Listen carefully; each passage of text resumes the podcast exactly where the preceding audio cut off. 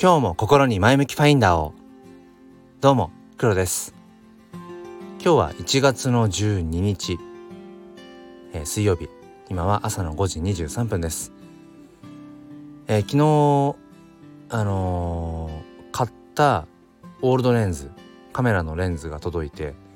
えまた一つこう何て言うんですかね。ワクがワクワクが増えたという話を、えしていきたいと思います。このチャンネルは切り取った日常の一コマからより良い明日への鍵を探していくチャンネルです。本日もよろしくお願いいたします。ということで、えー、一昨日かな？一昨日の午後ぐらいに、えー、メルカリでポチってで昨日のまあ仕事終わり夕方には、まあ、届いているというまあなんとも便利な時代というのかな。ともするとあの普通にネットショッピングするよりもメルカリで買った方が早いですよね到着が。うん。まあ、そのもちろん、えーと、出品の出品者の方がねどれぐらいのスピードで、まあ、発送してくれるかってことにもよるんですけれども、まあ、その辺をちょっとこう、まあ、プロフィール含めて、まあ、確認した上でであれば、まあ、本当にうんあこれ欲しいって思ったものが翌日届いているっていう、うん。まあ、Amazon プライム並みだななんてことを思ったりしています。で僕がその趣味でやっているカメラのうんと今そのオールドレンズっていうものにまあハマっていて、うん、でまあオールドレンズっていうのは要はオールドっていうぐらいなのでもう何十年も前に作られた、まあ、レンズ。まあ、今のこう現代のレンズと何が違うかっていうと、まあ、ちょっと細かい部分メカニックな部分まではちょっとよくわからないんですけれども要は今のこう現代のレンズだったらもうかなりそのブラッシュアップされてうん修正されてうんしまっている部分がオールドレンズは要はそのまんままあある意味むき出しのまんまっていうのかな。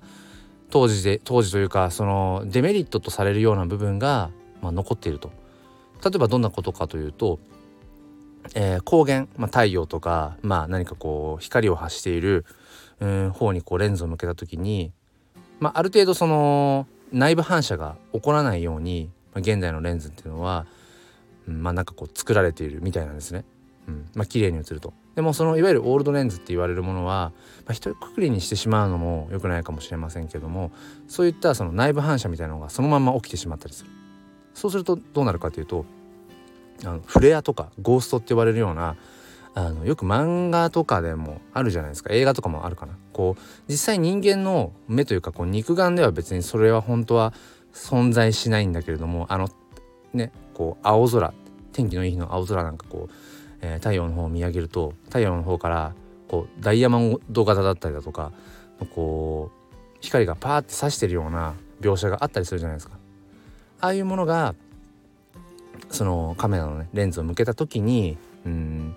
こう映り込んでしまう、うん、でもそれを映り込んでしまうと捉えるのかそれが映り込むことができるっていう風に捉えるのかっていうところがそのオールドレンズの、まあ、面白みっ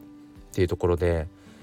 でこのオールドレンズっていうものがやっぱりそのインスタとかねそういういわゆる SNS 上で、えー、映えるっていうところから火がついたらしいんですよね。うん、現代のレンズでは出せないようなそのいわゆるちょっとこううんなんか誤差の部分というか、うん、要はなんかデメリットとされているような部分がむしろ他の現代のレンズでは出せないような、うん、味、うん、もしくは個性みたいな風に、えー、捉えられてでなんか一気にそういうオールドレンズのこうなんていうのかな人気が出てきたみたいです。で僕もまあそのね、えー、まあ写真を撮っている端くれなので やっぱりねあこの写真いいなどうやって撮ってるんだろうとか。でそれが何て言うんですかねその構図の問題。うんどこに被写体を置いていてとかどれぐらいの距離でとかっていう問題もあるけれどもなんかそもそもこの映り方、うん、ここにこう光がこう、うん、反射しフレアが発生してる感じとかあとは被写体のバックのところがものすごいこうボケて映っている。あの玉ボケとかこういろんな言い方があるらしいんですけどその後ろがねこうピカピカピカピカってこうなんか光の丸い玉みたいなのがいっぱいこう背景に映ってるっていう。なんか多分ねあのー、あまり写真興味ないよっていう方ももしかしたらね SNS 上でそういう写真見たことあるかもしれませんがこどうやって写してんだろうとか何かやっぱりそういうのをある時から思い始めてでなんとなくオールドレンズって言葉を耳にするようになってきて。で最初は、まあ、あんまり自分にはこううん、まあ、関係ないものかなっていう。なんかちょっとこうやっぱ知らないものに対して人間ってうんやっぱ蓋をしてしまいがち敬遠してしまいがちなところもあるから。でもまあ写真を始めて今どれぐらい？1年半ぐらい。うんまあ経つ中でやっぱりこう自分が持っている現代のレンズのうーん表現じゃないものもやっぱり表現したくなってきて。じゃあオールドレンズかなと思っていろいろまあ調べて。でまあオールドレンズを、まあ、現代のカメラに装着するためには、まあ、間にマウントアダプターっていうまあ要はその昔のレンズなのでオールドレンズは。その互換性がないんですよね。接続の部分で。だからそこの間にこうかませるようなものをうんつけて。でそれに対応する。うん。企画かどうかとかってことも確認した上で、えー、オールドレンズを結局この23ヶ月かな？で、えー、3個レンズを、えー、と買いました。オールドレンズというものですね。うん、でじゃあなんでそんなにこういくつも買うんだっていうところで、まあ、いわゆるそのオールドレンズ沼 にまあシンプルにはまってしまってるんだろうなってところがあるんですがあのなんだろうな。やっぱりそれぞれのレンズによってうんその焦点距離ってものがやっぱ違くて、うん、焦点距離。でその焦点距離によって、まあ、呼び方としてねその広角レンズ。まあいわゆるスマホの画角みたいな感じですよね。こう肉眼で見てるよりもちょっとこううん視野が広い感じで映せる広角レンズ。でまああの、まあ、標準的な、まあ、肉眼と同じぐらい、まあ、大体うん50ミリ50ミリメートルぐらいの焦点距離っていうのがあの人間のこの目で見ている、うん、感覚と同じらしいんですよね。でそれよりももっとこう焦点距離が近いものだからうん20いくつとか10いくつとかっていうと広角レンズとか超広角レンズって言われるもの。で一方で 50mm よりも、えーと、遠くに、えー、70いくつとかっていう80いくつとかってどんどんどんどんこう遠くに行くにつれて今度こう中望遠とか。で、えーと、例えば我が子のね運動会のこう走ってるところを撮りたいからっつって望遠レンズ。でさらにもっとこう遠くまでっていくとあの飛んでる鳥とかを撮るためにこう超望遠とかね。まあ、月なんかもそうですよね。撮るためにこうすごい本当にあの長い、うん、レンズを使ったりだとか。本当にいろんなレンズがあってで自分がどういうものを撮りたいかによってやっぱりそのレンズっていうものが変わってくるんですよね。で僕はうん基本的にはやっぱりこう標準のあたりがまあ使いやすい自分の肉眼と同じぐらいが使いやすかったりしてでそれはなぜかっていうとやっぱり娘とあのどこかで出かけて、まあ、家族で出かけていて娘を撮る時なんかにうんあんまりその要は望遠レンズすぎちゃうと娘から離れて下がらないとこう後ろに下がった状態で撮らないとそもそも映らないんですよね。ピントが合わないっていうか、うん、でそれがなんかやっぱりこう不便だなと思って、うん、娘とこう普段過ごしているこう距離のうんまま写真を写したいっていう思いがやっぱりあって、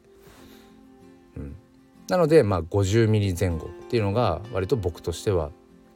えー、好きだったりします。あともう一つだけ。えっと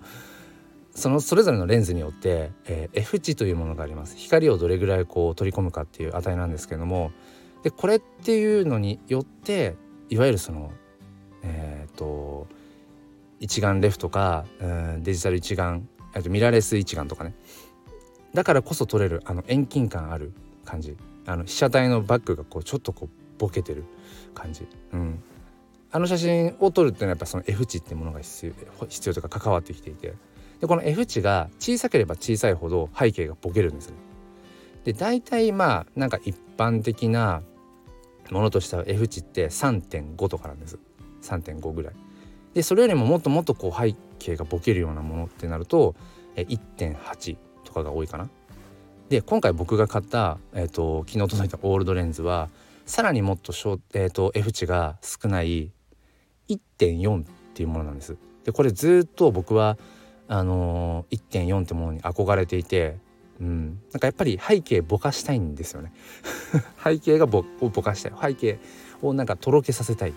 でそうするとどうやってもそのやっぱり F 値に関わってくるのでうん。もうそれは何て言うんでしょう。自分のこう、うん、角度取り方の角度とか構図とかではどうにもできない部分もあって。だからやっぱり F 値がうん。僕が見る感じだと F 値多分一番ちっちゃいの1.4なんです。だから1.4のものをいつか欲しいなって思っていてで今回そのオールドレンズ3代目としてその F 値が1.4のもの、えー、焦点距離としては 50mm っていうまあ要は自分がうんあこれなんかいろいろなレンズを試していく中で、うん、自分が見つけた最適解今のところ最適解のものが昨日こう、うん、手に入ったっていうところです。ただ、まあ、こんな風に話をしておきながらなんかそのレンズのお値段なんですけどあの1万円とかで買えるんです。オールドレンズ。あまあものによるかな。ものによるんですけど今回自分が買ったものは1万円ぐらいで。で同じようなその例えば 50mm 焦点距離 50mm で F 値が1.4のものとかを、まあ、現代のレンズとかで買おうとするとやっぱりもっと値段は上がる上がってしまうのでまあ、えー、お小遣い制の、うん、子育て世代のパパとしてはあの決してその別にねその程度届かないうん値段の趣味ではないっていうところで、えー、すごくあの自分にとってはそのオールドレンズっていう選択肢が、うん、とてもこうありだなっていうふうに思っている今日この頃です。まあ、ただあんまりねこう沼にはまりすぎてダザネレンズを増やしても仕方がないので、とは思いつつただやっぱり、まあ、今回僕はカメラのレンズのカメラレンズ愛をひたすら、えー、話してしまったんですけれどもこれって多分どんなものにも転用できてあのやっぱり実際こうやってみないと分かんないことっていっぱいありますよね。頭の中で考えていてもしょうがなくて。でどれが正解かっていうこともやっぱりやってみなきゃ分かんないしどれが自分にとって合うものかっていうのも本当に分からない。だからとにかく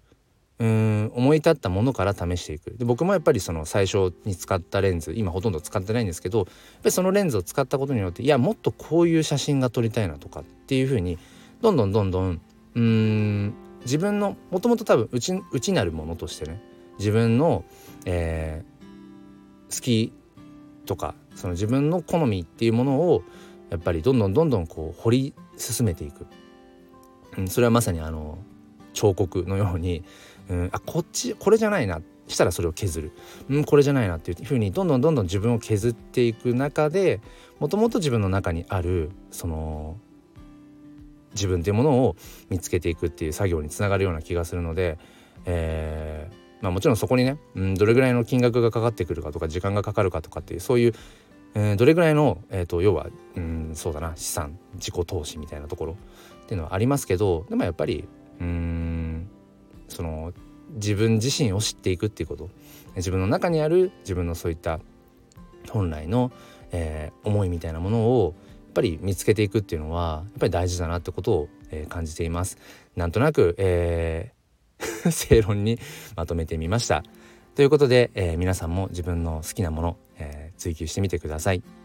ということで今日も心に前向きファインダーを。ではまた。